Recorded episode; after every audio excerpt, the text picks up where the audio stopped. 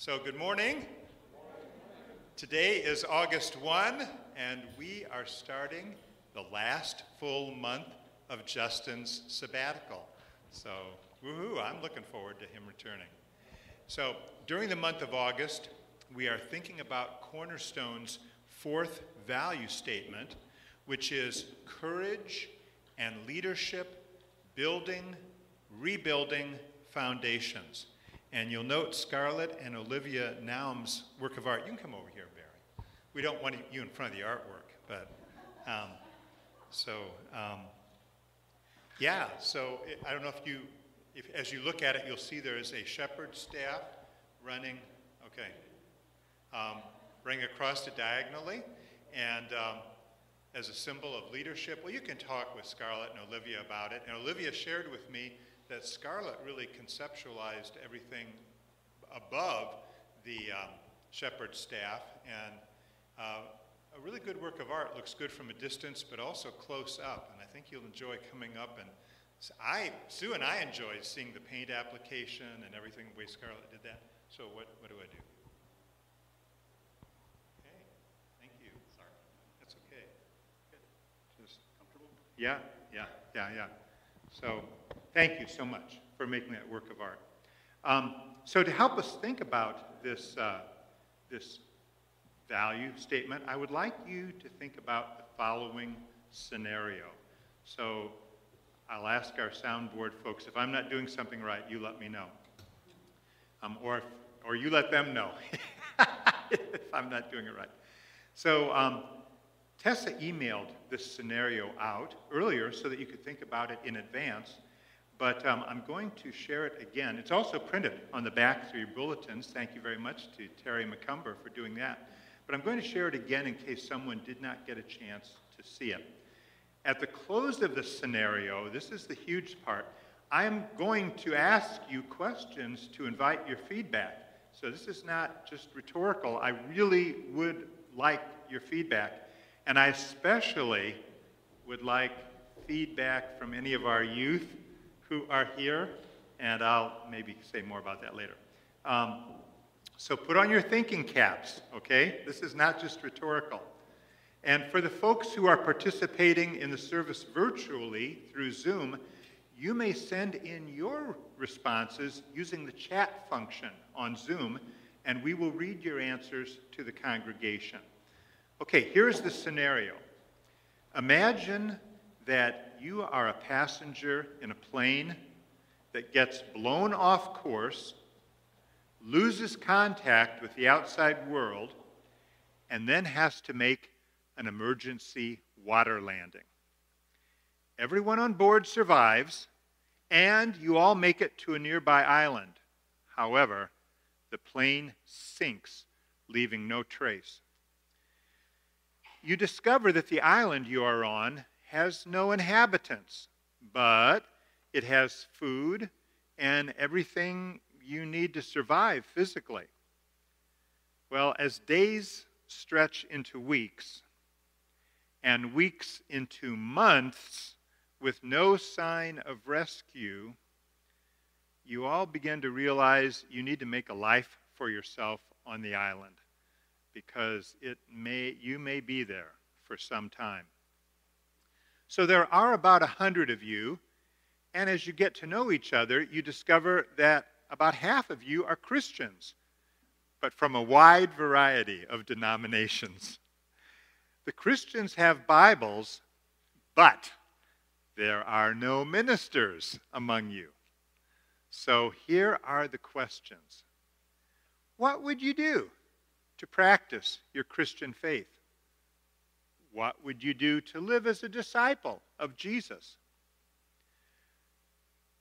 What we're going to get at, what are the foundations, the fundamentals, the essentials the non negotiables of walking rightly with Jesus in the place where you find yourself.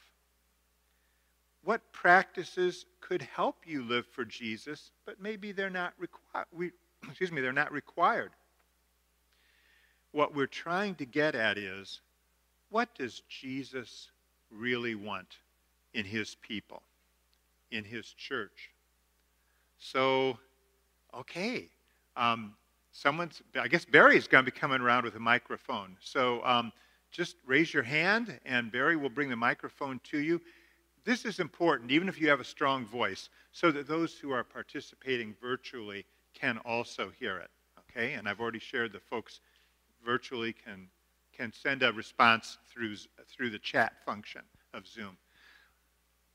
It always takes a brave one to do the to be first. It's like an auction, Joy. I see you raising your hand. No, I know. You're scratching your face. so what? Yeah.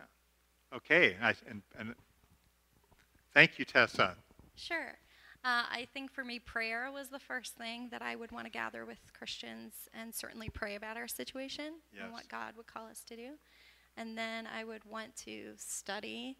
Um, I'm glad people pack their Bibles. Study the Word uh, together. And then for me, worship is essential, worshiping together. Um, so prayer, I, study, worship. Yeah. And I think probably from that, and this may not be about your Christian walk, but I think so. It's also personality. I just would want to figure out how to serve as the Christians serve everyone else. How to serve everyone else. Yeah. Thank you. That's that's good. Paul, you raised your hand. You said you have something. Yeah. And um, yeah, I have a feeling the prayer would start as the plane is going down for me. I, Elena. I immediately thought of Lost when you started. You got further and further in your description. Um, you, you, you say you felt lost? The show Lost. Okay. You were describing it pretty closely. Yeah, oh yes, the yes the. Um, I actually came up with that scenario before the show, but I I didn't sue them or anything. Tessa told stole some of my ideas at the end, but I I think um, serving others uh, by starting it kind of like how are we going to support each other because it can become quickly um, each to your own, and and some people might feel really inadequate to, you know, there might be people who cannot uh, take care of themselves. So identifying how you can be a servant um, to the community, and, and that might be feeding somebody or, or that kind of thing. Um, I can't good. imagine the situation. So yeah. So how are we're going to support each other, um, serve each other. Paul mentioned the word community. You know, I, what I didn't say in this scenario is that there may be some folks who are elderly and don't have a lot of strength or something. You know, and I know Elena raised her hand. I don't know. Yeah, sorry, sorry, Barry. We're going to get you in shape. Yeah, You're already in shape. I.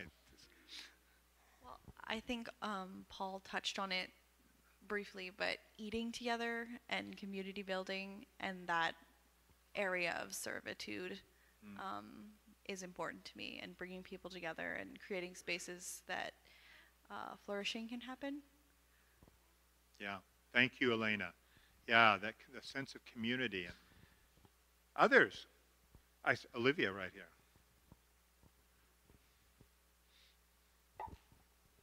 Um, one thing I think would be important is something to do with marking time, um, establishing a rhythm as far as if, say, you don't know what day it is, mm. establishing a Sabbath um, that people can agree that that's those who believe would come together um, all at once to mark that time and f- kind of flow around that rhythm.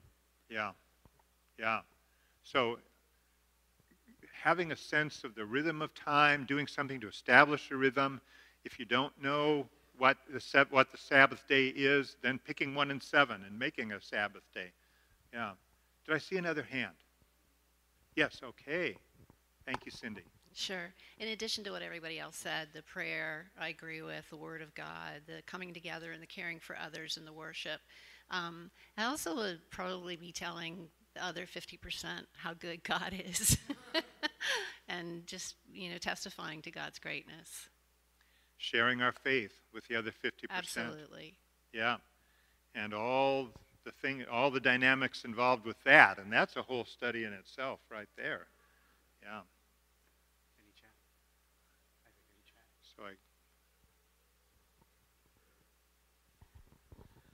I, I think I would start with um, thanks for protection and, and provision. Initially. Yes. And No one, no one perished in this, so thank, giving Right. thanks, yes. And then as as time drug on and looked like this is going to be a longer term thing, you'd, I, I'd want to be planning about how to provide and sustain ourselves over a period of time if if need be. Yes, that Dennis, that's that's good because the weather may be nice right now, but maybe it's not always that nice on this island. Yeah. So planning ahead how we can sustain ourselves and, and thinking about everybody. Yeah.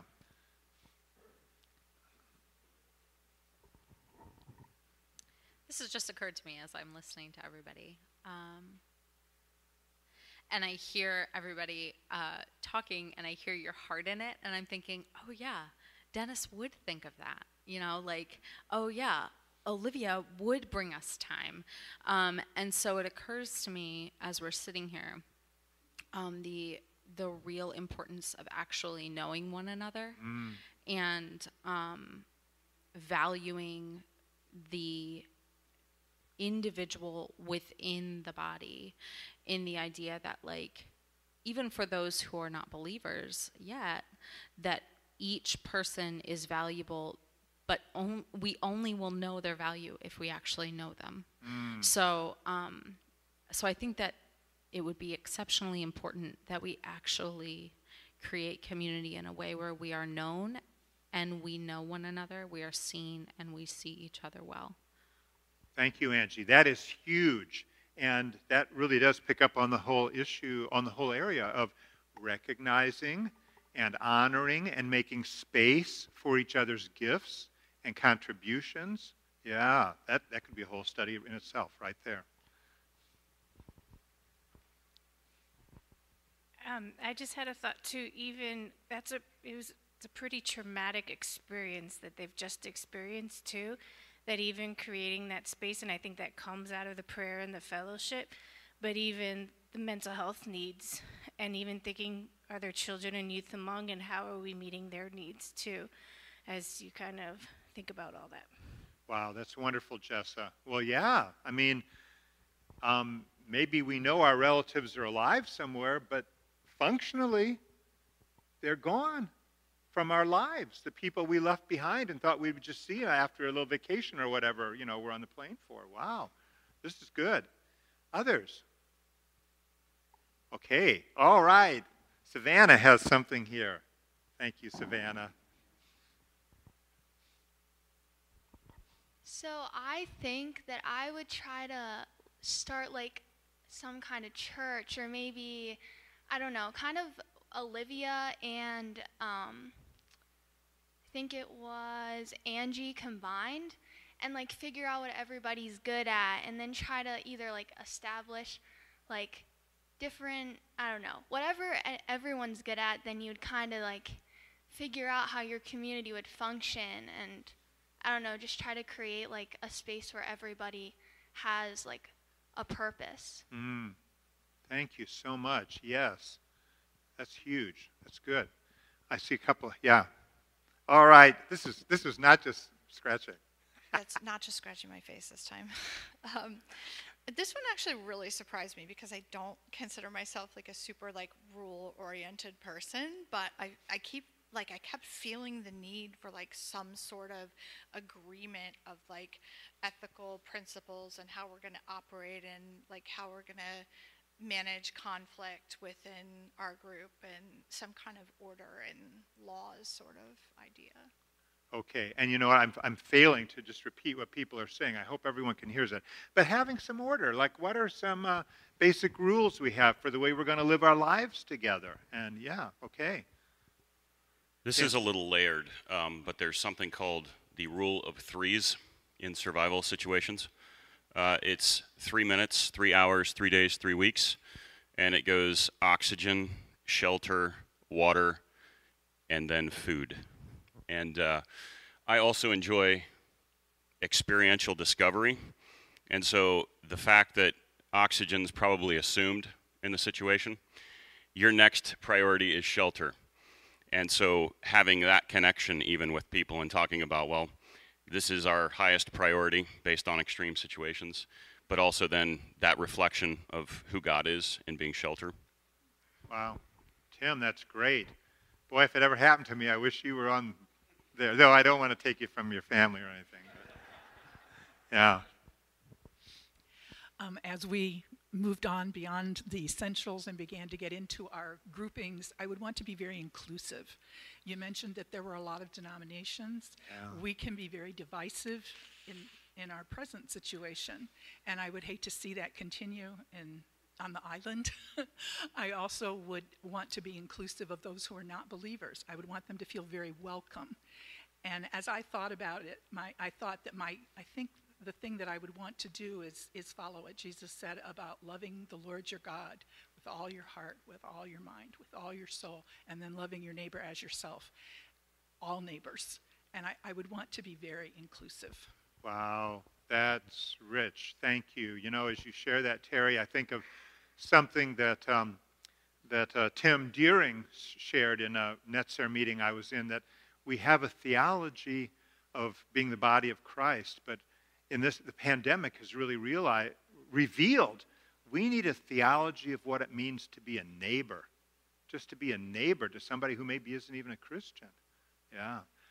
Did you have someone else there, Barry, or did something come in on? Okay. Did, um, if, if I fail to see your hand, wave a little more vigorously or yell at me or something.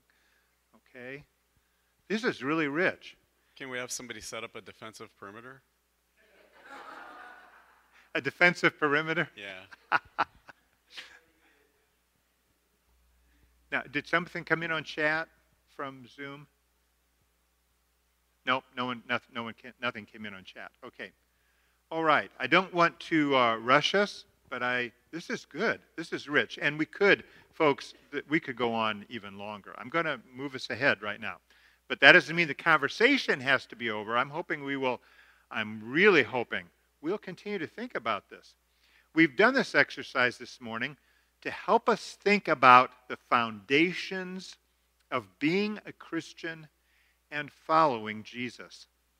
Let me tell you some true stories about Christians who wrestled with the kinds of questions that were in our scenario this morning. That is, what does it really mean to follow Jesus? What does Jesus want in his church?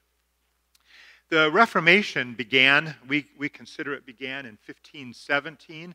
Um, the Christian church in Europe, in Western Europe, was pretty much all one denomination, what we call the Roman Catholic Church. But by the 1500s, and even Catholic scholars would agree with this, there were real problems in the church. And there were many who felt that some things needed to be cleaned up and corrected. Um, and we consider that the Protestant Reformation began in 1517 when Luther posted his 95 Theses on the church door at Wittenberg. That was in 1517. By 1522, Zwingli had started a Reformation in Switzerland, and they, they knew about each other. They didn't agree on everything. The Anabaptist movement began out of some of Zwingli's students in 1525. And then shortly after that, the Church of England started when Henry VIII took them out of the Roman Catholic sphere, and they were their own national denomination. And in all of this splitting and discussing and dividing, there were a lot of arguments, and the arguments sometimes went beyond verbal arguments, and we had fights, and we had intrigues, and there were wars. And all the way into 1618, a war began. So almost we're 100, almost 100 years, 101 years after Luther posted the theses, and um, the original generation of reformers had died and were off the scene. But in 1618, a war started to decide who is going to be in control and which which group of Christians are going to are we all going to be, and it lasted for 30 years. 30 years, and this I know we've been in Afghanistan for 20 years, but this that's remote to us. Imagine the war, the armies were moving back and forth right where we lived. There are some places in Central Europe where historians believe as many as 60 to 80 percent of the people died because of the 30 Years' War. Not only directly from the battle, but also because of the famines as fields were destroyed and there was a shortage of food, and the plagues, the sicknesses that ravaged the area. Well, finally, the Thirty Years' War ended with what is called the Peace of Westphalia. And a part of that peace was we're going to stop this fighting.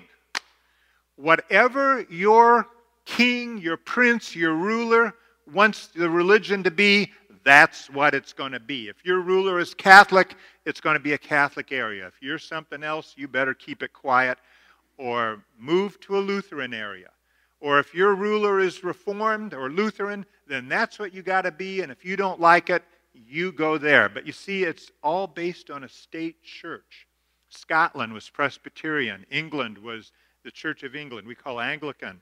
Um, Scandinavia was Lutheran. The Netherlands was Dutch Reform. And what we now call Germany was really a lot of little states. It wasn't one unified country. It was called the Holy Roman Empire. And so there were a lot of different rulers. Some part of Germany was Reformed. Bavaria was Roman Catholic. Um, up around Prussia was Lutheran. Um, so the Treaty of Westphalia got the fighting stopped in terms of war, but a deadness came into the state churches. And many felt that the church was not what it ought to be. So in 1675, a renewal movement started in the Lutheran Church that was, came to be called the Pietist Renewal, and it spread. It spread and affected the Reform. Um, it, Scandinavia became very big in this renewal, and even in England, the Puritans were affected by this. John Wesley was, uh, was affected by the writings and the teachings that came out of this renewal movement. And pietism basically is what we would, eh, we would consider it basic evangelical belief. you know, gathering together, personal conversion, gathering together in our homes for Bible study and prayer. I mean, things that are just, we take for granted, but that was considered pretty radical back then. But there were some people that this reform movement within the state churches was not enough. And they, they were just sick of their state churches. They were tired of this, the church being wed together with the government. And they wanted separate. They wanted their churches to be separate from the state government, and they came to be called separatists. And there wasn't much toleration of the separatists. People, most of Europe, they were tired of the wars, they were tired of the fighting, and they were tired of anybody standing up and saying we're not doing it right. So, separatists were persecuted. However, there was one ruler in the Holy Roman Empire called Count, his name was Count Henry, and he would allow separatists in his jurisdiction. And from all over Europe, separatists came to Count Henry's little area. Uh, the main city was Schwarzenau, Germany. The Mennonites went there. The Moravians went there. The Amanas went there. Yes, did you know your Amana refrigerator or microwave or air conditioner gets its name from a religious community which eventually moved to Iowa, and they still have some colonies there in Iowa. Um, and a m- number of people came there who were separatists, but they really weren't a part of any organized group. And these separatists would, in their homes, they would have their little cottages, they would have home Bible studies and they would worship and they would pray together. And they were seeking together, they were trying to discern what does it really mean to follow Jesus? And they were, they were asking those questions. A lot of these folks had lost their wealth, their property. Some of them had been imprisoned for a while. They weren't burning people at, at the stake as much at this time, but but it was still suffering. And a lot of these people had lost a lot. They'd had to, they, just like in their scenario of the plane wreck, they were not going to get to see their families again because travel was not easy and they were not welcomed back where they came from. they sacrificed a lot in order to follow Jesus the way they were trying to understand what does, how, what does Jesus really want us to be. And as they studied in their homes and talked among themselves and had different ideas, just like when there's a lot of denominations, see, the Amanas believed everything should be owned in common, so they were a communal group. Um, eight of them, as, as they were studying Matthew 18, they saw that they, if, if a brother sinned against you, you were supposed to go and talk with him, and if he didn't listen to you, take someone else, and if he still didn't listen or she didn't listen, take it before the church. These folks weren't even sure they wanted an organized church. They was, weren't even sure that was the way to go. But when they saw that, they felt, well, to obey Jesus on this, we need an organized church. Well, how do we become a part of that church?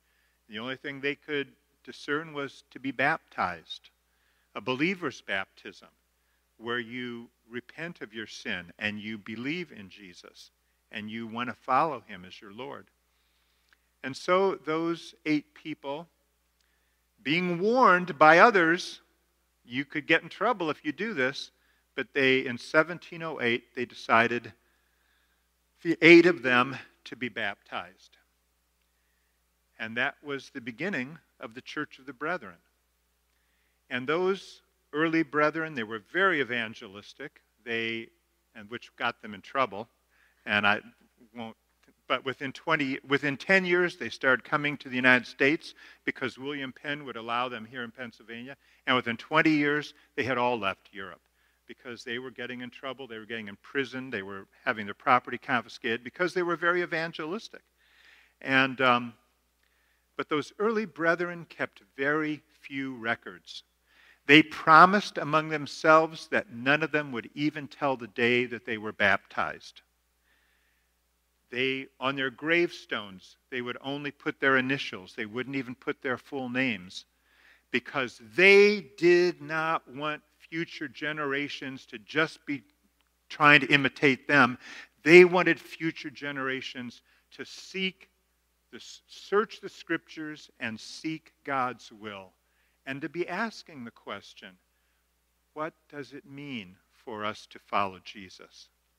And in a similar fashion, I'm going to have to keep moving here, but in a similar fashion, in the early 1800s, Thomas Campbell, who was then joined by his son Alexander Campbell, gathered people together in western Pennsylvania, Washington County, and they were seeking to go back to the foundations of Christianity and to rediscover what they called primitive Christianity.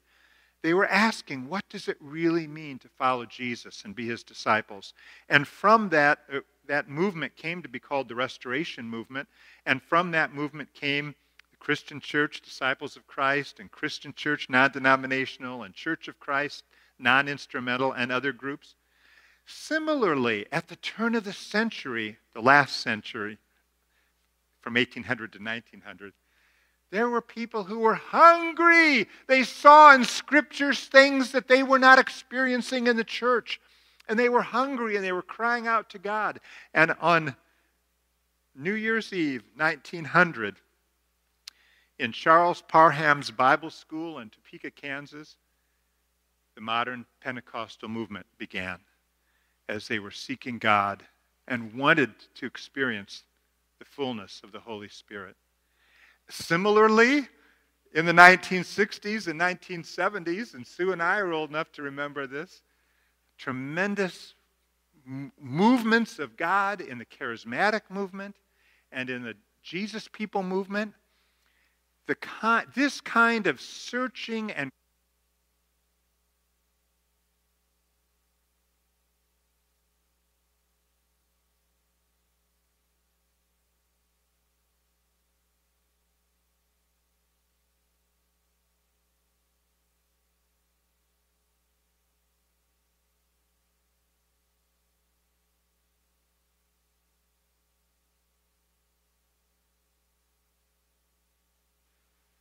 Okay. Oh, well, there I am. Okay. I don't want anyone to miss what I'm saying. Oh, okay. Well, all right. I'm, I'm glad you're nearby because I'm not sure I know how to switch the switch, but I'll, I'll learn. I will learn. It just may take me a while. This kind of searching was a part of the founding of Cornerstone. Even though I didn't get to be here with you then, I know it was because Bob Kraus and Tom Keller and I were very thick and doing a lot of stuff together at that time and getting in trouble together, etc. And I heard their dreams and their vision about Cornerstone. And friends, today, right now, in the Church of the Brethren, there is going on a similar search. And I am especially encouraged by that. I felt called by the Lord um, when I was, I started pastoring in the Church of the Brethren when I was 23. God had saved me and filled me with His Spirit, and I wanted to, I, I have devoted most of my adult life to helping bring renewal in the Church of the Brethren.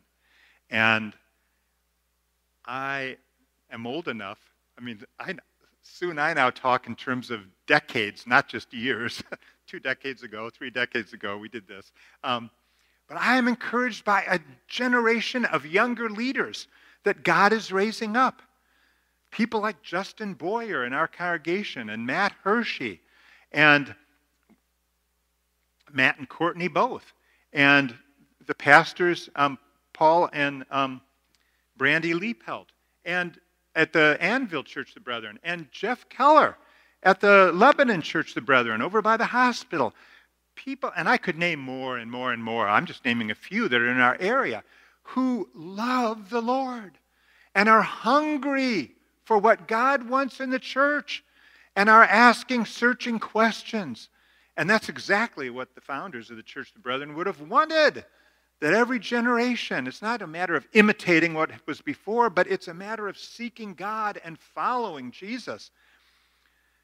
The pandemic has thrown many in the church in the United States into a real searching because sadly the pandemic has revealed some things in the church that were not very pretty. And we still haven't fully healed from that. But we, there are many, I hear it from leaders across the United States, and they're asking, what is it? We, I'm afraid the pandemic revealed a lot of immaturity among us as Christians. And leaders are asking, what does Jesus want and what do we need to do to get there? And friends, I believe, I believe that we here at Cornerstone are entering a new and exciting phase in our life together as a congregation. In our quest for what Jesus wants in his church and in his people here in Lebanon. And this is a good thing. This is a good thing. No one, friends, no one said it was going to be easy to follow Jesus. Jesus certainly did not say it was going to be easy. But oh, it's wonderful. It's wonderful. Not just church as usual, but what Jesus wants in his church. So, talk about courage and leadership, building, rebuilding foundations. You know, we often think of these great Christian leaders of the past as being old. Maybe it's because the camera wasn't invented until they were old, and we, or no one bothered to take their picture until they were old. But you know, really, usually they were young. They were young. Alexander Mack, the first minister in the Church of the Brethren, one of the eight who was baptized in 1708, he was only 29 years old when the Church of the Brethren started. Alexander Campbell, who I mentioned earlier with the Restoration Movement, was 24 when he was ordained a minister in the movement that he would eventually lead. Friends, God did not design youth for hedonism, but for heroism. Well, that's another sermon. I can't go there now. But who will dare to follow Jesus all the way, to be the disciples that Jesus desires? Let's look at a few scriptures here. And I know time. I'm going to read 1, John, 1 Corinthians chapter 3, verses 10 to 15. I'm reading from the English Standard Version. The Apostle Paul writes According to the grace of God given to me, like a skilled master builder, I laid a foundation, and someone else is building upon it. Verse 11 For no one can lay a foundation other than that which is laid, which is Jesus Christ. That is our key verse for today. Paul goes on to say, verse 12, Now if anyone builds on the foundation with gold, silver, precious stones, wood, hay, or straw, each one's work will become manifest, for the day, in other words, when Jesus comes back, will disclose it, because it will be revealed by fire. And the fire will test what sort of work each one has done. If the work that anyone has built on the foundation survives, he will receive a reward. If anyone's work is burned up, he will suffer loss, though he himself will be saved, but only as through fire. Paul goes on and talks about uh, this further in Ephesians 2 19 to 22. I'm going to read that because Paul uses slightly varied imagery when he writes in Ephesians 2 19 to 22. So you are no longer strangers and aliens, but you are fellow citizens with the saints and members of the household of God, built on the foundation of the apostles and prophets Christ Jesus himself being the cornerstone, in whom the whole structure, being joined together, grows into a holy temple in the Lord. In him you also are being built together into a dwelling place for God by the Spirit. So, what does Jesus say are the essentials of what it means to follow him, to be his disciples.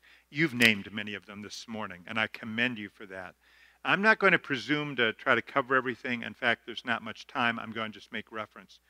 In Matthew 28, what we call the Great Commission, Jesus tells us to go, therefore, and make disciples of all nations, baptizing them, teaching them to observe everything that he's commanded. And he says, Lo, I'm with you always to the end of the age. Now, notice, Jesus is not saying to lead people to pray the sinner's prayer to receive Jesus as Savior. That's important. That's a part of it. But Jesus rather is saying that we are to make disciples. Disciples are people who want to walk with Jesus, live with Jesus, submit to Jesus, and to learn from Jesus in Matthew 16 24, and also in Mark and Luke, twice in Luke, Jesus says to his disciples, Whoever wants to be my disciple must deny themselves and take up their cross and follow me. In Matthew 22, Jesus shares the great commandment you shall love the Lord your God with all your heart, mind, soul, and strength. And the second, you shall love your neighbor as yourself. And in the last in John's extensive account of Jesus' teaching there at the Last Supper, John 13 through 17, over and over again, Jesus says to love one another. I, am going I, I'm just going to read one of them to you. Um, chapter 13, verses 34 to 35. A new commandment I give to you, that you love one another, just as I have loved you you also are to love one another.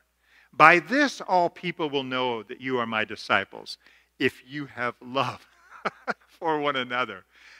This is not, it's pretty obvious what Jesus is saying here.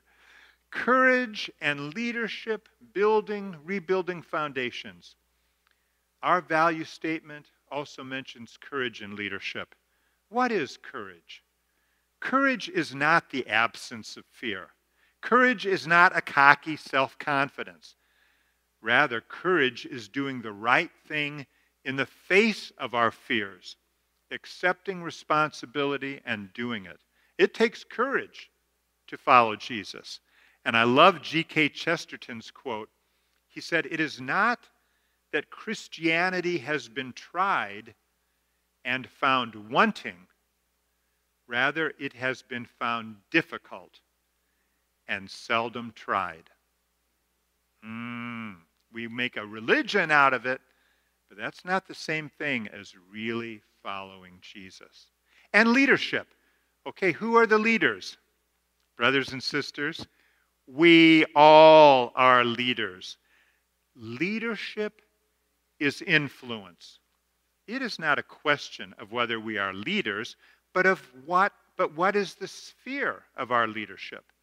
If nothing else, we each need to lead ourselves. Okay, that's another sermon, sorry, but so Jesus came to build, to rebuild the foundations. Jesus came to show us what God always intended for humanity. Yes, God is revealed in Jesus. Jesus is both God and human. But God is also hidden in Jesus because Jesus could only be in one place at a time. Jesus would get hungry, Jesus would get tired. The deity of Jesus was hidden in his flesh. But Jesus perfectly reveals to us what God wants for you and me to be. And Jesus came so that our sins could be forgiven and we could be filled with the Holy Spirit. And God is working in us to make us like Jesus. So, would the worship team please come back forward at this time?